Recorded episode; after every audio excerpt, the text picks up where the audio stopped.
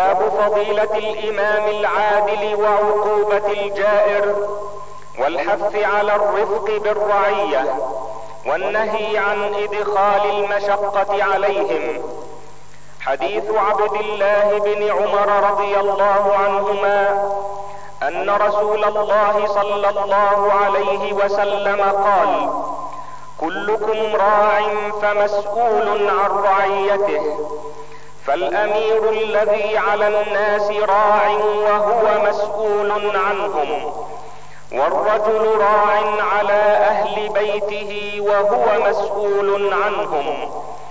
والمراه راعيه على بيت بعلها وولده وهي مسؤوله عنهم. والعبد راع على مال سيده وهو مسؤول عنه. ألا فكلكم راع وكلكم مسؤول عن رعيته. حديث معقل بن يسار رضي الله عنه عن الحسن أن عبيد الله بن زياد عاد معقل بن يسار في مرضه الذي مات فيه. فقال له معقل إني محدثك حديثا سمعته من رسول الله صلى الله عليه وسلم. سمعت النبي صلى الله عليه وسلم يقول ما من عبد استرعاه الله رعية فلم يحطها بنصيحة إلا لم يجد رائحة الجنة. باب غلظ تحريم الغلول. حديث أبي هريرة رضي الله عنه قال قام فينا النبي صلى الله عليه وسلم فذكر الغلول فعظمه وعظم أمره قال لا ألفين أحدكم يوم القيامة على رقبته شاة لها ثغاء على رقبته فرس له حمحمة يقول يا رسول الله أغثني فأقول لا أملك لك شيئا قد أبلغتك وعلى رقبته بعير له رغاء يقول يا رسول الله أغثني فأقول لا أملك لك شيئا قد أبلغتك وعلى رقبته صامت. فيقول يا رسول الله أغثني فأقول لا أملك لك شيئا قد أبلغتك أو على رقبته رقاع تخفق. فيقول يا رسول الله أغثني. فأقول لا أملك لك شيئا قد أبلغتك. باب تحريم هدايا العمال. حديث أبي حميد الساعدي رضي الله عنه أن رسول الله صلى الله عليه وسلم استعمل عاملا فجاءه العامل حين فرغ من عمله فقال يا رسول الله هذا لكم وهذا أهدي لي. فقال له أفلا قعدت في بيت أبيك وأمك فنظرت أيهدى لك أم لا؟ ثم قام رسول الله صلى الله عليه وسلم عشية بعد الصلاة فتشهد وأثنى على الله بما هو أهله. ثم قال أما بعد فما بال العامل نستعمله؟ فيأتينا فيقول هذا من عملكم وهذا أهدي لي. أفلا قعد في بيت أبيه وأمه فنظر هل يهدى له أم لا؟ فوالذي نفس محمد بيده لا يغل أحدكم منها شيئا إلا جاء به يوم القيامة يحمله على عنقه. إن كان بعيرا جاء به له رغاء وإن كانت بقرة جاء بها لها خوار وإن كانت شاة جاء بها تعير قد بلغت. فقال أبو حميد ثم رفع رسول الله صلى الله عليه وسلم يده حتى إنا لننظر إلى عفرة إبطيه. باب وجوب طاعة الأمراء في غير معصية وتحريمها في المعصية. حديث ابن عباس رضي الله عنهما أطيعوا الله وأطيعوا الرسول وأولي الأمر منكم. قال نزلت في عبد الله بن حذافة بن قيس بن عدي إذ بعثه النبي صلى الله عليه وسلم في سرية. وعن أبي هريرة رضي الله عنه أن رسول الله صلى الله عليه وسلم قال من أطاعني فقد أطاع الله ومن عصاني فقد عصى الله ومن أطاع أميري فقد أطاعني ومن عصى أميري فقد عصاني. وعن عبد الله بن عمر رضي الله عنهما عن النبي صلى الله عليه وسلم قال السمع والطاعة على المرء المسلم فيما أحب أو كره ما لم يؤمر بمعصية فإذا أمر بمعصية فلا سمع ولا طاعة. وعن علي رضي الله عنه قال بعث النبي صلى الله عليه وسلم سرية وأمر عليهم رجلا من الأنصار وأمرهم أن يطيعوه فغضب عليهم وقال أليس قد أمر النبي صلى الله عليه وسلم أن تطيعوني؟ قالوا بلى.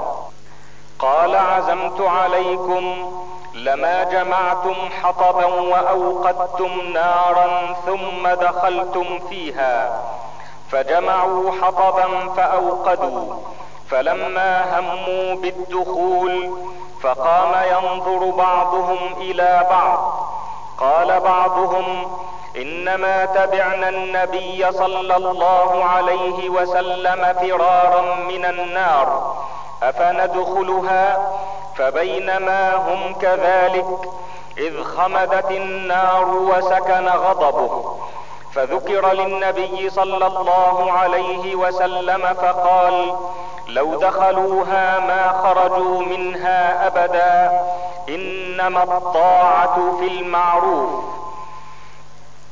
حديث عبادة بن الصامت رضي الله عنه عن جنادة بن أبي أمية قال دخلنا على عبادة بن الصامت وهو مريض. قلنا أصلحك الله حدث بحديث ينفعك الله به.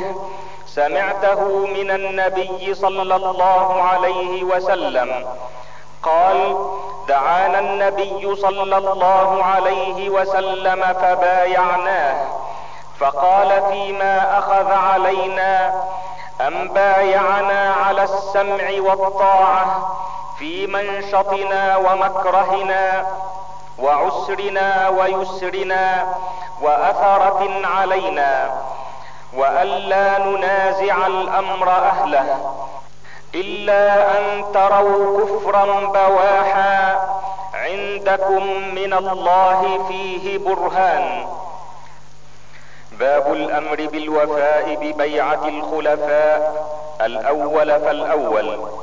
حديث أبي هريرة رضي الله عنه. عن النبي صلى الله عليه وسلم قال كانت بنو إسرائيل تسوسهم الأنبياء. كلما هلك نبي خلفه نبي. وإنه لا نبي بعدي. وسيكون خلفاء فيكثرون. قالوا فما تأمرنا؟ قال فوا ببيعة الأول فالأول أعطوهم حقهم فإن الله سائلهم عما استرعاهم. وعن ابن مسعود رضي الله عنه عن النبي صلى الله عليه وسلم قال ستكون أثرة وأمور تنكرونها قالوا يا رسول الله فما تأمرنا؟ قال تؤدون الحق الذي عليكم وتسألون الله الذي لكم. باب الأمر بالصبر عند ظلم الولاة واستئثارهم. حديث أسيد بن حضير رضي الله عنه أن رجلا من الأنصار قال يا رسول الله ألا تستعملني كما استعملت فلانا؟ قال ستلقون بعدي أثرة فاصبروا حتى تلقوني على الحوض. باب الأمر بلزوم الجماعة عند ظهور الفتن وتحذير الدعاة إلى الكفر. حديث حذيفة بن اليمان رضي الله عنه. عن أبي إدريس الخولاني أنه سمع حذيفة بن اليمان يقول كان الناس يسألون رسول الله صلى الله عليه وسلم عن الخير وكنت أسأله عن الشر مخافة أن يدركني. فقلت يا رسول الله إنا كنا في جاهلية وشر. فجاءنا الله بهذا الخير. فهل بعد هذا الخير من شر؟ قال نعم. قلت وهل بعد ذلك الشر من خير؟ قال نعم. وفيه دخن. قلت وما دخنه؟ قال قوم يهدون بغير هدي. تعرف منهم وتنكر. قلت فهل بعد ذلك الخير من شر؟ قال نعم دعاة إلى أبواب جهنم من أجابهم إليها قذفوه فيها. قلت يا رسول الله صفهم لنا.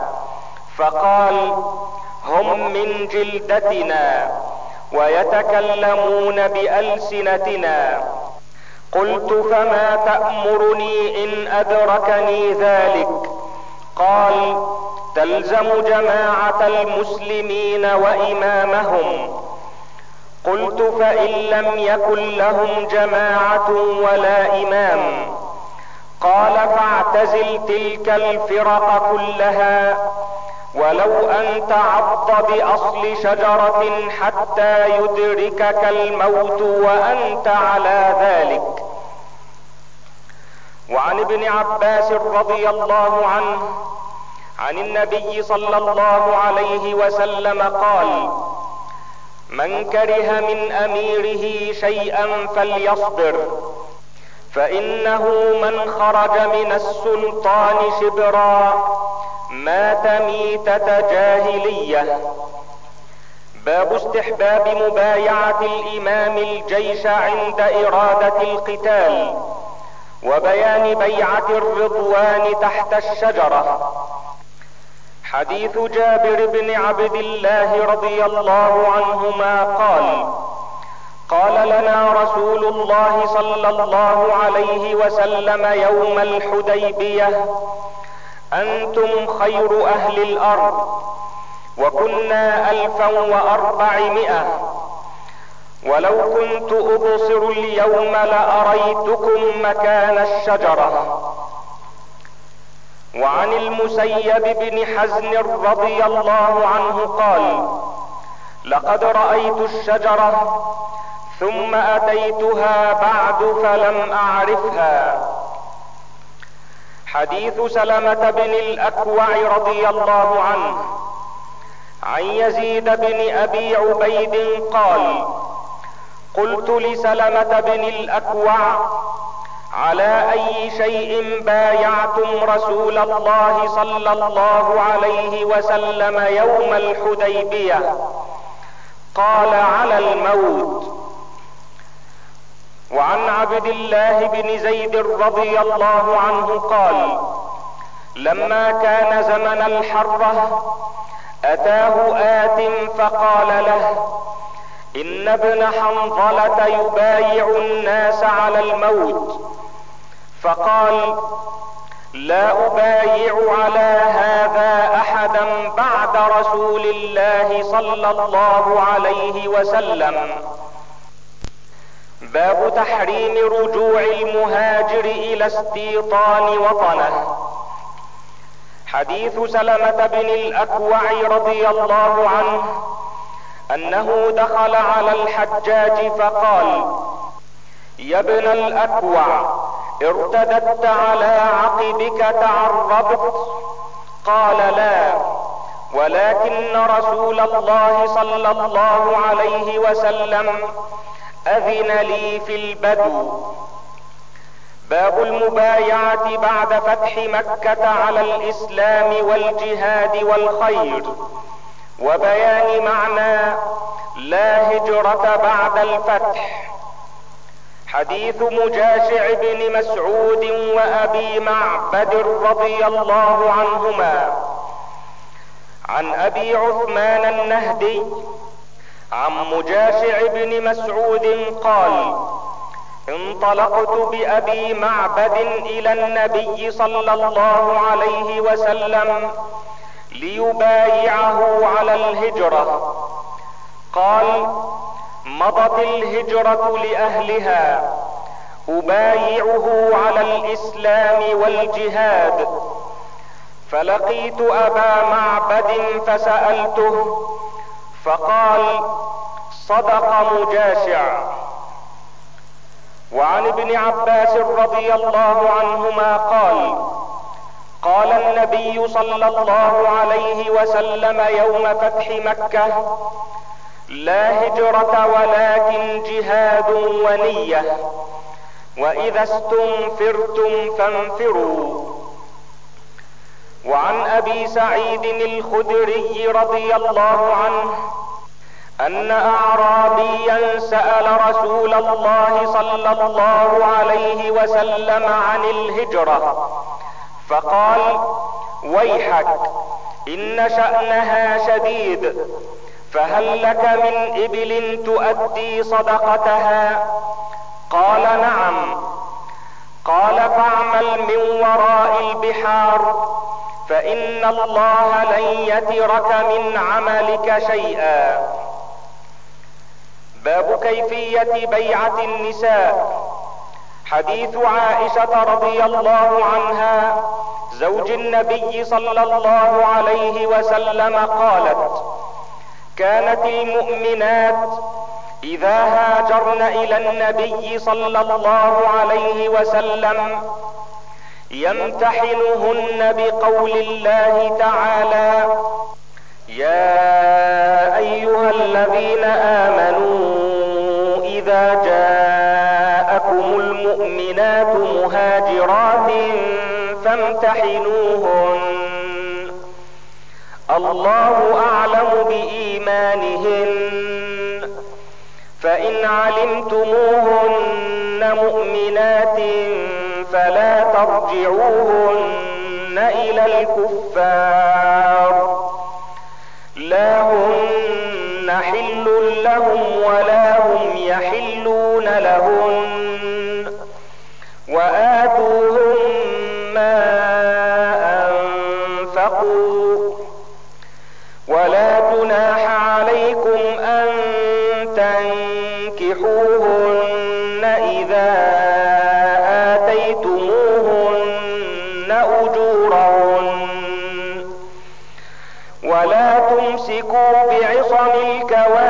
واسالوا ما انفقتم وليسالوا ما انفقوا ذلكم حكم الله يحكم بينكم والله عليم حكيم.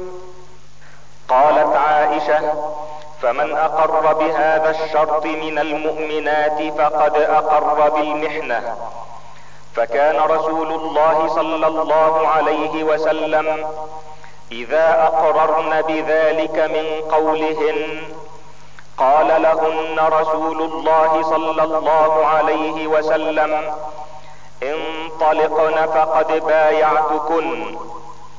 لا والله ما مست يد رسول الله صلى الله عليه وسلم يد امرأة قط. غير أنه بايعهن بالكلام. والله ما أخذ رسول الله صلى الله عليه وسلم على النساء إلا بما أمره الله. يقول لهن إذا أخذ عليهن قد بايعتكن كلاما. باب البيعة على السمع والطاعة فيما استطاع. حديث عبد الله بن عمر رضي الله عنهما قال كنا إذا بايعنا رسول الله صلى الله عليه وسلم على السمع والطاعة يقول لنا فيما استطعت؟ باب بيان سن البلوغ. حديث ابن عمر رضي الله عنهما أن رسول الله صلى الله عليه وسلم عرضه يوم أحد وهو ابن أربع عشرة سنة فلم يجزني. ثم عرضني يوم الخندق وأنا ابن خمس عشرة فأجازني. باب النهي أن يسافر بالمصحف إلى أرض الكفار إذا خيف وقوعه بأيديهم. حديث عبد الله بن عمر رضي الله عنهما أن رسول الله صلى الله عليه وسلم نهى أن يسافر بالقرآن إلى أرض العدو. باب المسابقة بين الخيل وتضميرها. حديث عبد الله بن عمر رضي الله عنهما أن رسول الله صلى الله عليه وسلم سابق بين الخيل التي اضمرت من الحفياء وأمدها ثنية الوداع وسابق بين الخيل التي لم تضمر من الثنية إلى مسجد بني زريق. وأن عبد الله بن عمر كان في من سابق بها. باب الخيل في نواصيها الخير إلى يوم القيامة.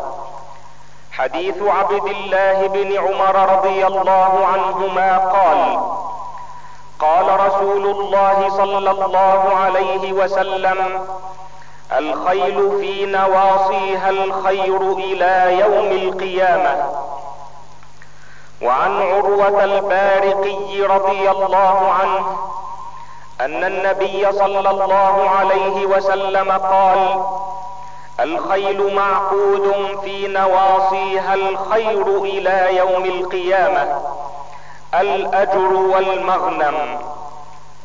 وعن أنس بن مالك رضي الله عنه قال قال رسول الله صلى الله عليه وسلم البركة في نواصي الخيل. باب فضل الجهاد والخروج في سبيل الله. حديث أبي هريرة رضي الله عنه عن النبي صلى الله عليه وسلم قال انتدب الله لمن خرج في سبيله لا يخرجه إلا إيمان بي وتصديق برسلي أن أرجعه بما نال من أجر أو غنيمة أو أدخله الجنة ولولا أن أشق على أمتي ما قعدت خلف سرية ولوددت أني أقتل في سبيل الله ثم احيا ثم أقتل ثم احيا ثم أقتل. وعن أبي هريرة رضي الله عنه أن رسول الله صلى الله عليه وسلم قال تكفل الله لمن جاهد في سبيله لا يخرجه إلا الجهاد في سبيله وتصديق كلماته بأن يدخله الجنة أو يرجعه إلى مسكنه الذي خرج منه مع ما نال من أجر أو غنيمة. وعن أبي هريرة رضي الله عنه عن النبي صلى الله عليه وسلم قال كل كلم يكلمه المسلم في سبيل الله. يكون يوم القيامة كهيئتها إذ طعنت تفجر دما. اللون لون الدم والعرف عرف المسك. باب فضل الشهادة في سبيل الله تعالى.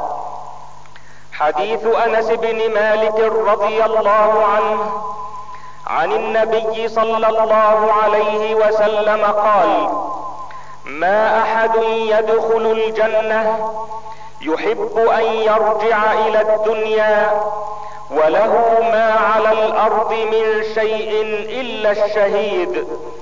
يتمنى أن يرجع إلى الدنيا فيقتل عشر مرات لما يرى من الكرامة.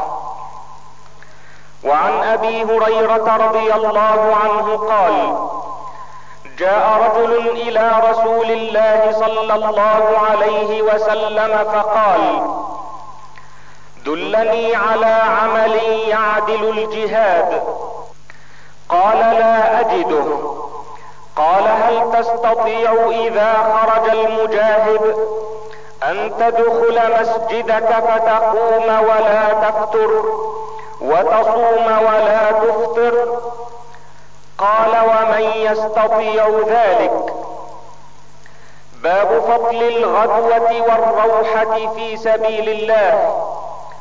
حديث انس بن مالك رضي الله عنه عن النبي صلى الله عليه وسلم قال لغدوة في سبيل الله أو روحة. خير من الدنيا وما فيها.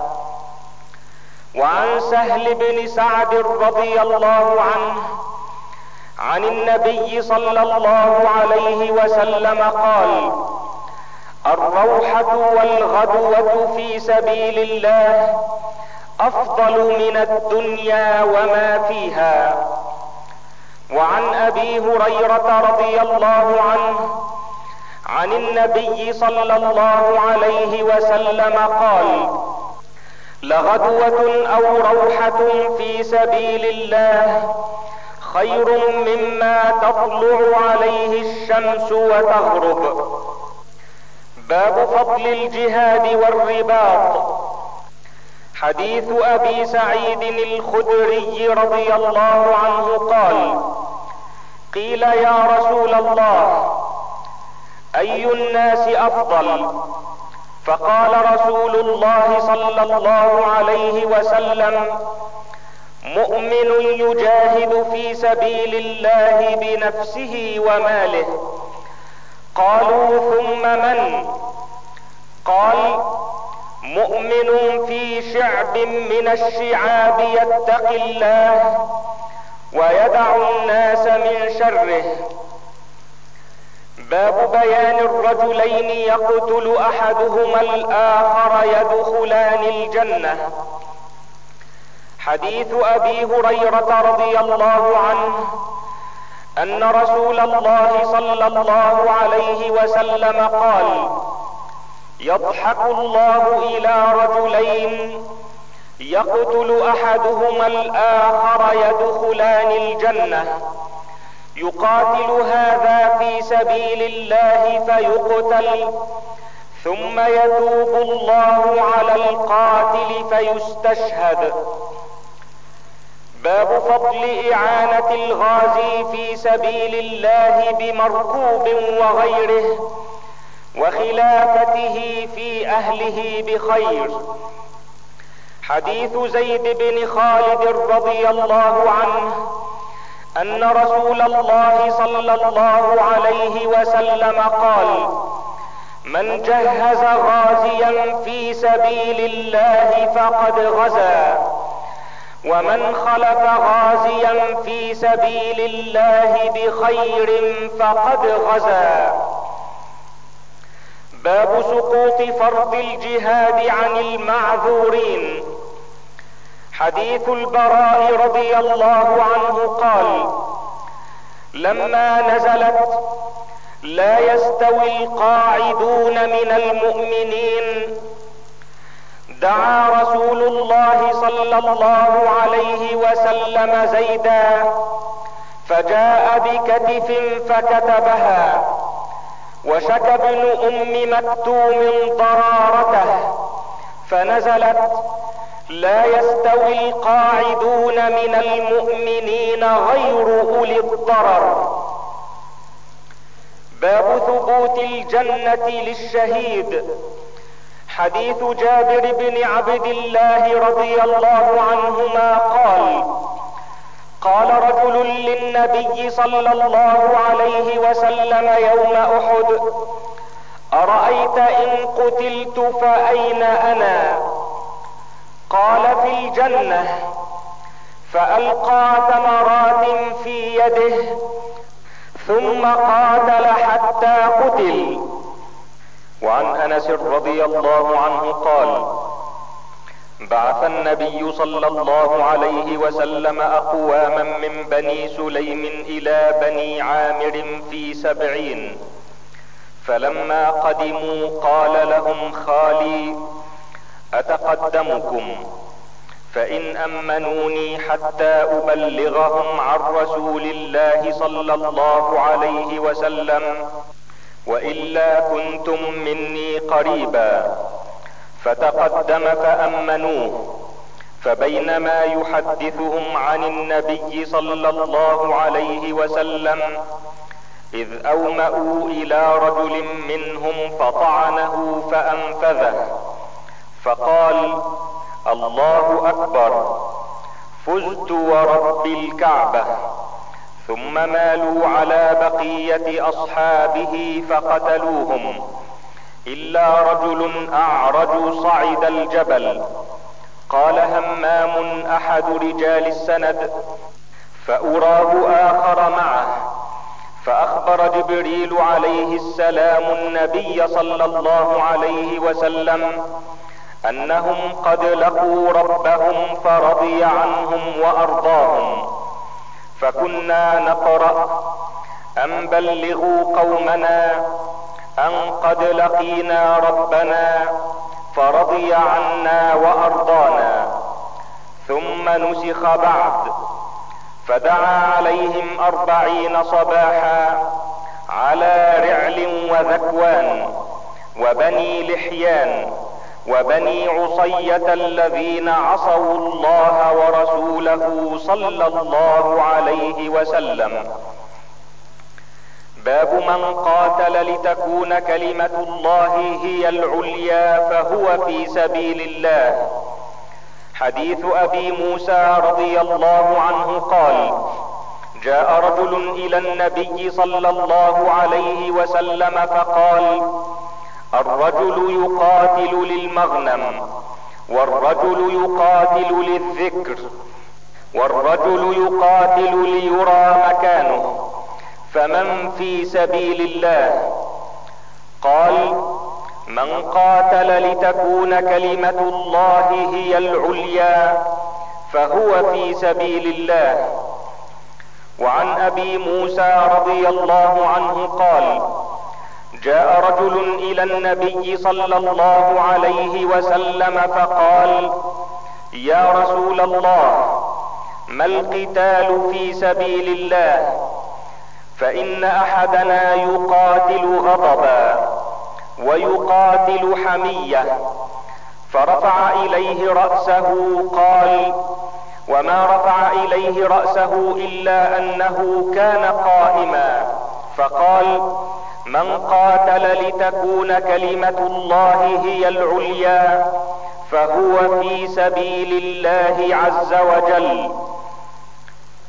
باب قوله صلى الله عليه وسلم إنما الأعمال بالنية وأنه يدخل فيه الغزو وغيره من الأعمال. حديث عمر بن الخطاب رضي الله عنه قال سمعت رسول الله صلى الله عليه وسلم يقول إنما الأعمال بالنية وإنما لامرئ ما نوى فمن كانت هجرته إلى الله ورسوله فهجرته إلى الله ورسوله ومن كانت هجرته إلى دنيا يصيبها أو امرأة يتزوجها فهجرته إلى ما هاجر إليه. باب فضل الغزو في البحر. حديث أنس بن مالك رضي الله عنه قال كان رسول الله صلى الله عليه وسلم يدخل على أم حرام بنت ملحان فتطعمه. وكانت أم حرام تحت عبادة بن الصامت. فدخل عليها رسول الله صلى الله عليه وسلم فأطعمته وجعلت تفلي رأسه. فنام رسول الله صلى الله عليه وسلم ثم استيقظ وهو يضحك. قالت فقلت وما يضحكك يا رسول الله؟ قال ناس من أمتي عرضوا علي غزاة في سبيل الله. يركبون ثبج هذا البحر ملوكا على الاسره أو مثل الملوك على الاسره. قالت فقلت يا رسول الله ادعو الله ان يجعلني منهم. فدعا لها رسول الله صلى الله عليه وسلم ثم وضع رأسه ثم استيقظ وهو يضحك. فقلت وما يضحكك يا رسول الله؟ قال ناس من أمتي عرضوا علي غزاة في سبيل الله كما قال في الأول. قالت فقلت يا رسول الله ادعو الله أن يجعلني منهم. قال أنت من الأولين. فركبت البحر في زمان معاوية بن أبي سفيان فصرعت عن دابتها حين خرجت من البحر فهلكت.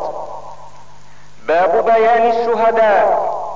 حديث أبي هريرة رضي الله عنه أن رسول الله صلى الله عليه وسلم قال بينما رجل يمشي بطريق وجد غصن شوك على الطريق فأخره فشكر الله له فغفر له ثم قال الشهداء خمسة المطعون والمبطون والغريق وصاحب الهدم والشهيد في سبيل الله. وعن أنس بن مالك رضي الله عنه عن النبي صلى الله عليه وسلم قال الطاعون شهادة لكل مسلم. باب قوله صلى الله عليه وسلم لا تزال طائفة من أمتي ظاهرين على الحق. لا يضرهم من خالفهم.